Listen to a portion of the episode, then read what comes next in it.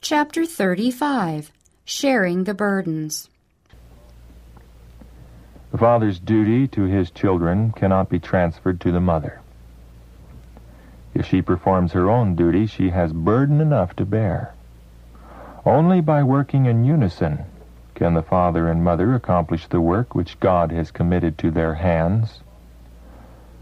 The father should not excuse himself from his part in the work of educating his children for life and immortality. He must share in the responsibility. There is obligation for both father and mother. There must be love and respect manifested by the parents for one another if they would see these qualities developed in their children. The father should encourage and sustain the mother in her work of care by his cheerful looks and kind words. Try to help your wife in the conflict before her. Be careful of your words. Cultivate refinement of manners, courtesy, gentleness, and you will be rewarded for so doing. Whatever may be his calling and its perplexities, let the Father take into his home the same smiling countenance and pleasant tones with which he has all day greeted visitors and strangers. Let the wife feel that she can lean upon the large affections of her husband, that his arms will strengthen and uphold her through all her toils and cares, that his influence will sustain hers, and her burden will lose half its weight. Are the children not his as well as hers? The wife may gather to herself burdens which she may suppose to be of greater importance than to help her husband in bearing his portion of responsibility. The same is true of the husband. Tender ministrations are of value. There is a tendency for the husband to feel free to go out and come into his home more as a boarder than a husband of the family circle. Domestic duties are sacred and important, yet they are often attended by a weary monotony. The countless cares and perplexities become irritating without the variety of change and cheerful relaxation which the husband and father frequently has. In his power to grant her if he choose, or rather, if he thought it necessary or desirable to do so. The life of a mother in the humbler walks of life is one of unceasing self-sacrifice, made harder if the husband fails to appreciate the difficulties of her position and to give her his support. The husband should manifest great interest in his family, especially should he be very tender of the feelings of a feeble wife. He can shut the door against much disease.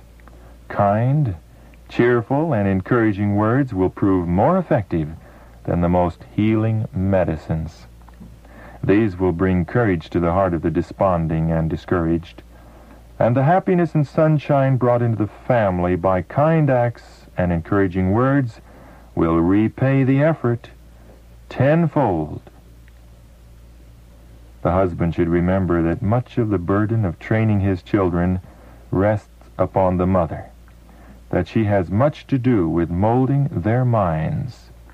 This should call into exercise his tenderest feelings and with care should he lighten her burdens.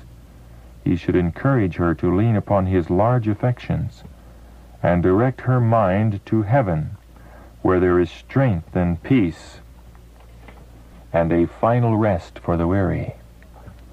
He should not come to his home with a clouded brow, but should with his presence bring sunlight into the family, and should encourage his wife to look up and believe in God Unitedly, they can claim the promises of God and bring His rich blessing into the family. Many a husband and father might learn a helpful lesson from the carefulness of the faithful shepherd. Jacob, when urged to undertake a rapid and difficult journey, made answer, The children are tender, and the flocks and herds with young are with me. And if men should overdrive them one day, all the flock will die. I will lead on softly, according as the cattle that goeth before me and the children be able to endure.